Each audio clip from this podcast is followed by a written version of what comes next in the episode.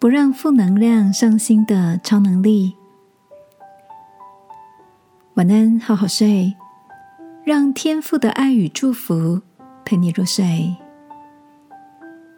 朋友，晚安。今天的你心情好吗？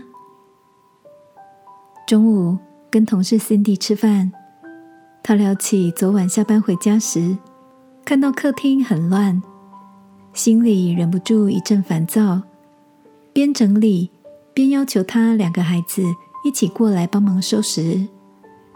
看到两兄弟那副慢条斯理、嘻嘻哈哈的模样，又忍不住怒火沸腾，再继续念了他们一顿。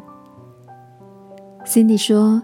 当他整理完，也差不多发完牢骚时，发现两兄弟依旧是一派轻松的模样。看着眼前完全把抱怨当成耳边风的孩子们，忍不住觉得又好气又好笑。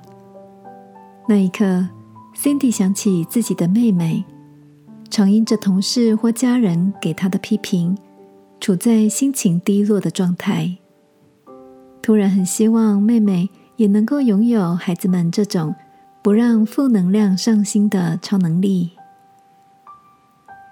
听着 Cindy 有感而发的分享，我觉得能够不让周遭人的坏情绪影响到自己的好心情，的确是一件值得练习的事。这中间的过与不及，还需要许多的智慧来平衡。亲爱的，最近的你是否因着某些负面的话语而感到难过呢？今晚一起在祷告中，求天父挪去我们心里的忧虑重担，让心情恢复平和。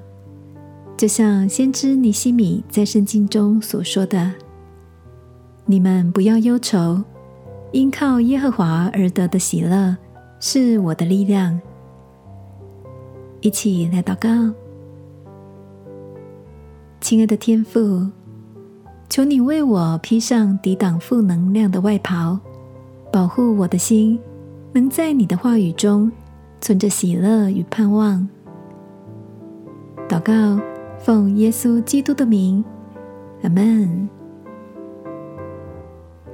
晚安，好好睡，祝福你，喜乐成为你的超能力。